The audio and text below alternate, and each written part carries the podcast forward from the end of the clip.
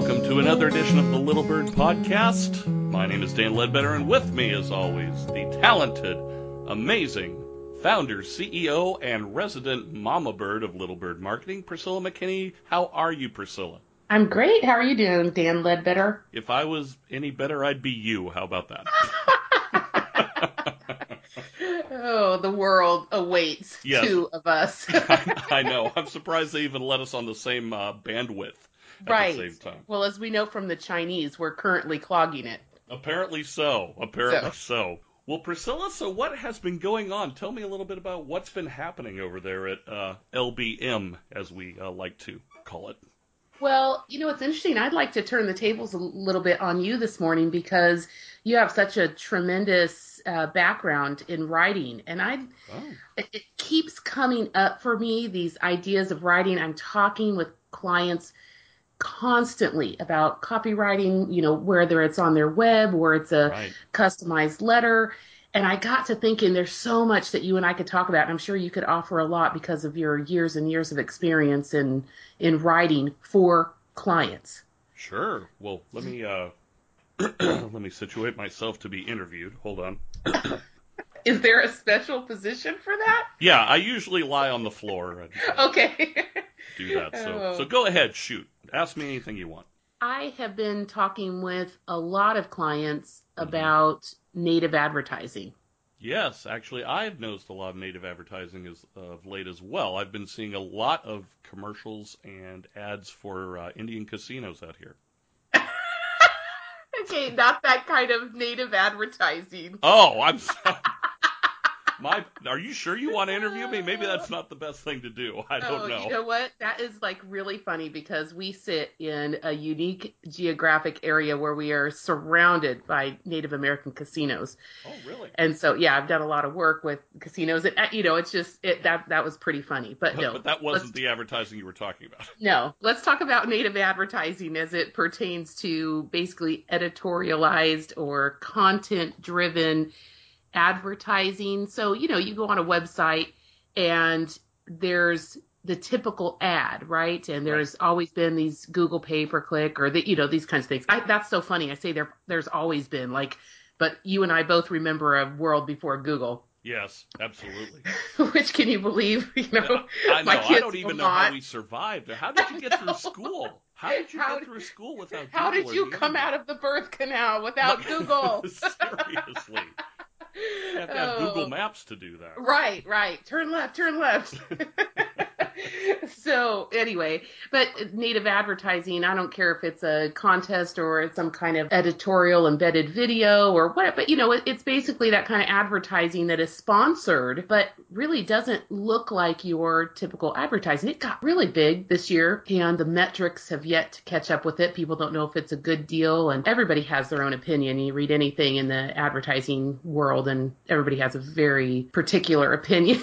but what I wanted to ask you a few questions about this morning is specifically about what happens with the talent because I hear from my clients all the time that they simply cannot write for themselves or write professionally. And I Wow. totally don't mean to knock anyone at all because everybody has a different skill Right? and because I'm a good writer, you're a good writer, you and I can't even imagine not sitting down and crafting great writing. yeah. I, well, I, I think that's so funny because, uh, I mean, when you said that, it, that you've run into a lot of clients that can't even write for themselves, and I, I I'm just my jaw's kind of hanging open because I'm going, oh my gosh, who would know better about their own company than the client? But I guess I guess maybe because it's one of those things that has always been in me. I mean, I I don't think I really learned how to write creatively. It was just something that was inside of me that that came out. Did you think at some point in your childhood, did it seriously cross your mind that you would be an author? No?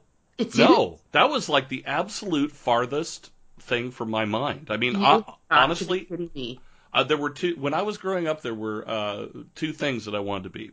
I wanted to be an undertaker and I wanted to be an actor. Those were the two things. Those were my only two things on my radar. Oh my gosh, you needed to get a spot on Six Feet Under. You I could have, like, know. all of your dreams in one fell swoop, Dan. Oh, see, that would have been that. Once Well- again, that train has left the station. So. I did have a time period where I really wanted to be a writer, and I still do actually.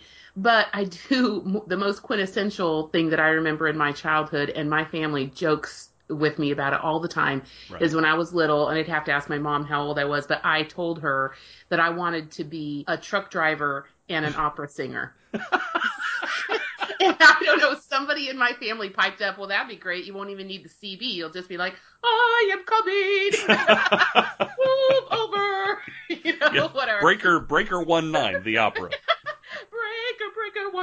Breaker, breaker, one nine. Oh my gosh, that is okay, hilarious. that might be the most odd moment in our podcast. It could very well be. Yes, I think you. I'm going to send But you an you know award what? for that. I think there are more coming in our future. So I did want to be a writer. I still do want to be a writer. And my sister's an excellent writer. She has degrees for it, but kind of, uh, you know, in my blood. My dad's a preacher, so of course he's Right. writing every week. It's like I, that seems very natural to me. My husband's a writer, but and they have other skills. Like I say, I don't mean to diminish other things that they bring to the table, but Sure. it does take me by surprise.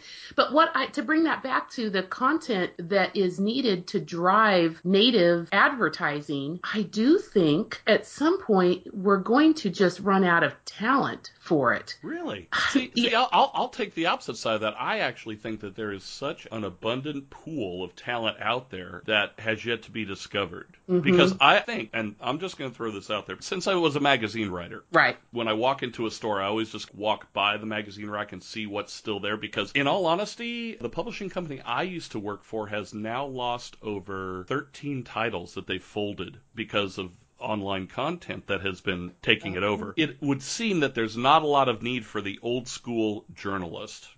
Like you would mm-hmm. find in newspapers, magazines, or print. Let's just say print in general. Okay.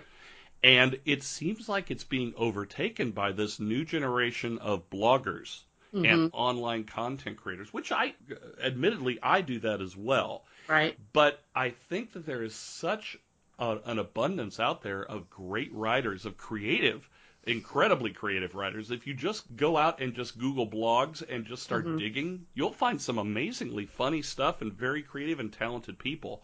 So I don't think it's a matter of, of finding talent as much as it is finding people who are empathetic, aware, and attuned to others.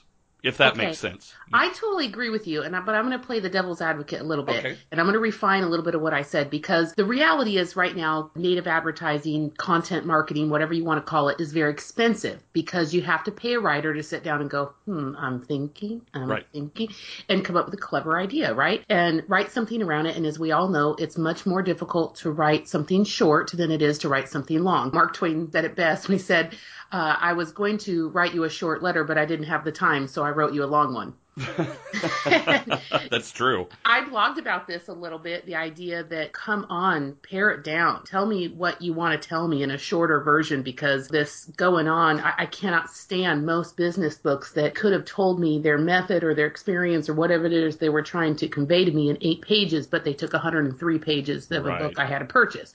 Which to me, hope that dies out at some point. Well, well, they had to justify the uh, the the ten or fifteen dollars for the paper and the cover. Exactly, exactly. You know what? I, if they would have just told me at the beginning, this book is really great in eight pages, will you still give me 15? Yes. exactly. give me my minutes back for my life. Anyway, I, this is kind of a, a long elliptical conversation here, but what I'm trying to say is we're used to having to write a lot for some money, Mhm. right? And so I think what I mean by we don't have enough talent is not that there aren't enough creative people out there, and I would retract that statement in, in that particular way, but the people who are willing to understand the value of what three sentences is worth Oh, to a client is not there yet. yes, that is true. That okay. Now I see what you're saying. I have so much writing that needs to be done at my company, and I am the only writer at my Really? company. Yes. And I can't seem to get one because when I, I need really quality three sentences or Right. the one sentence for ad copy, you've got a headline. That's all you've got. And so you can't, it's a, it's a small little project, right? But it's actually of such high value because it's so hard to write exactly what you need in eight words. And so to me, there's this like disconnect right now of being able to pay someone, look, what's the value of me having you write eight words? Right. It's so hard. And right so now, do, so what do you do? I mean, how how do you? I write it myself, Tim, or I call you. but I don't know. I I throw that back at you. I don't have the answer, Dan. Mm. Tell me, as a writer, you've been you, you've done so much freelancing. You've done in-house writing. You've Right. been around the block. I mean, how many decades have you been writing commercially? Um, well, since 1985. Okay. Yeah, three. 1985 is when I got hired as a Yeah. as a writer. Right. So, kind of tell me a little bit about how that. What are your freelance jobs? How they've changed from then to now? Well, just to give you a, a thumbnail sketch of background, I I didn't want to be a writer. That was uh, the farthest thing from my mind. When I moved down to Southern California from Northern California, I got a job at a. I was uh, driving forklifts at a VW car parts warehouse. I know, right? I'm going to promise to not be surprised with anything that comes. Oh yeah, no, it it Okay. honestly, it's like yeah, it's it's really crazy. Okay. And I had this beat up old Volkswagen, and I mean it was thrashed. I had to have bungee cords to keep the hood down. It had paint was falling off of it. I mean it it didn't So- have bumpers. It had those Nerf bars, but they were only held on by one bolt, so they kept falling over. And my manager knew the editorial director of the now defunct VW Trends magazine, yeah. and he said. He said, "Yeah, you know, Bob's coming over from VW Trends," and I said, "Oh, that's awesome. Maybe he can do an article on my car." And Sam, my boss at the time, laughed and he said, "Yeah, yeah, yeah. We'll call it the pile of the month." And I go, "That's a great idea. Let me let me write it." And he hmm. goes, "What?" He goes, "Let me write that." And so he asked Bob, and Bob said, "Well, that sounds kind of funny. Have him write up a, a one page and get it to me." Now, I'd never touched a typewriter in my life. Are you kidding me? I it took me that first story, which was maybe 300 words, like it took me a good seven hours, mostly because I had to find the letters on the typewriter, like with one finger. T H. Oh crap! Where was that E? oh, So and so gosh. I wrote it up. Finally got it done. I mean, I'm sure it had thousands of mistakes, and I gave it to Sam. Sam gave it to Bob. Bob called me like the next day, and he goes, he goes, "This is the funniest thing I've ever read. Do you want a job?" And I went, "Uh, sure, I guess." And so I don't know. I really like this forklift. yeah, this this is my fit. Can I bring the forklift with me?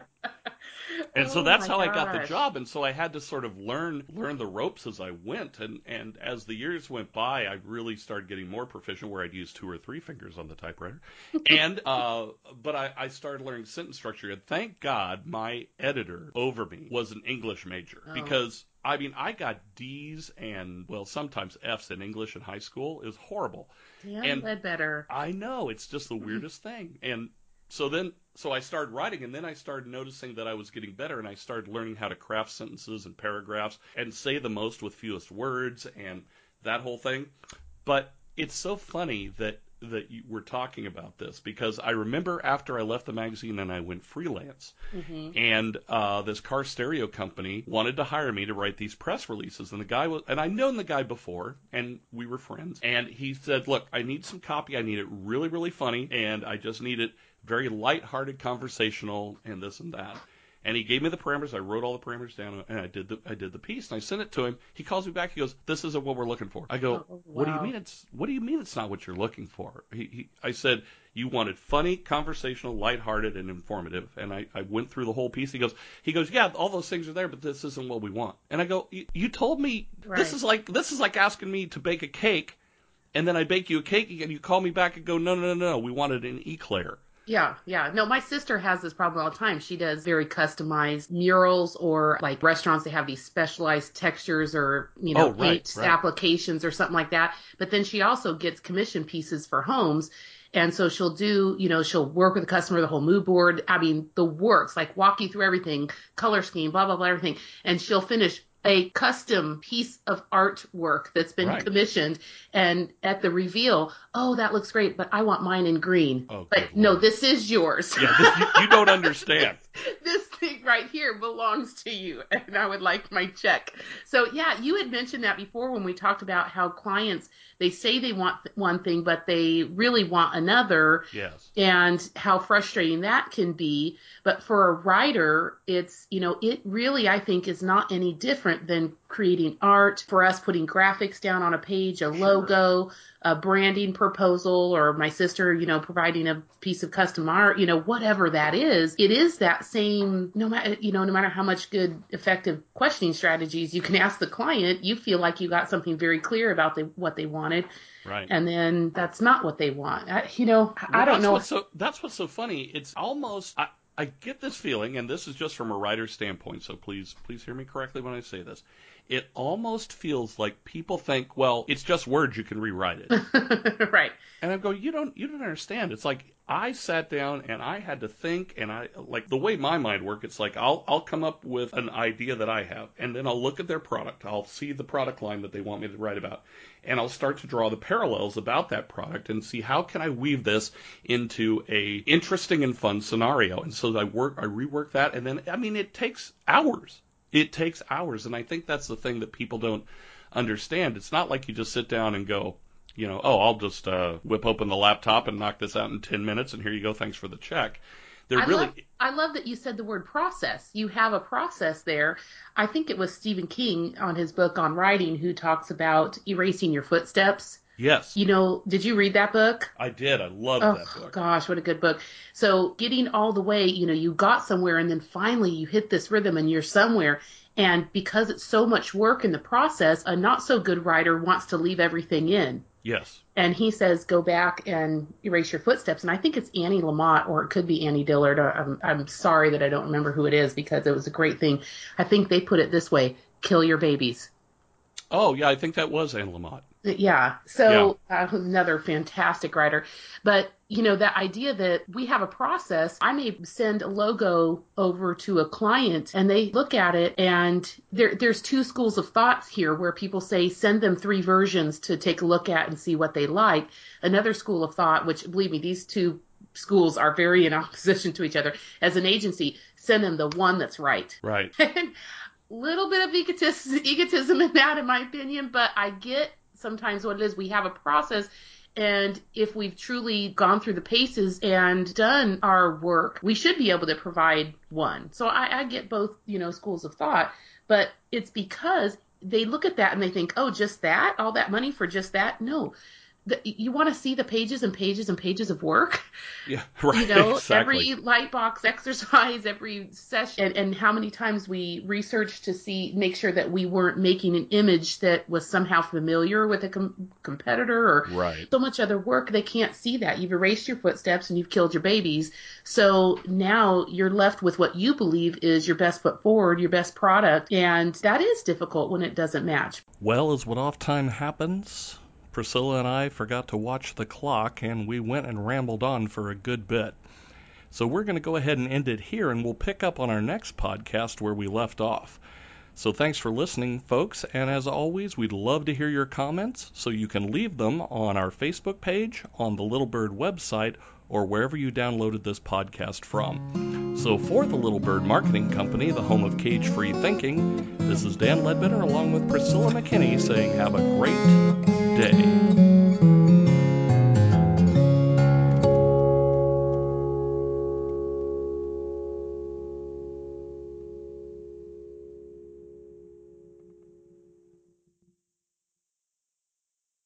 This podcast is a part of the C Suite Radio Network.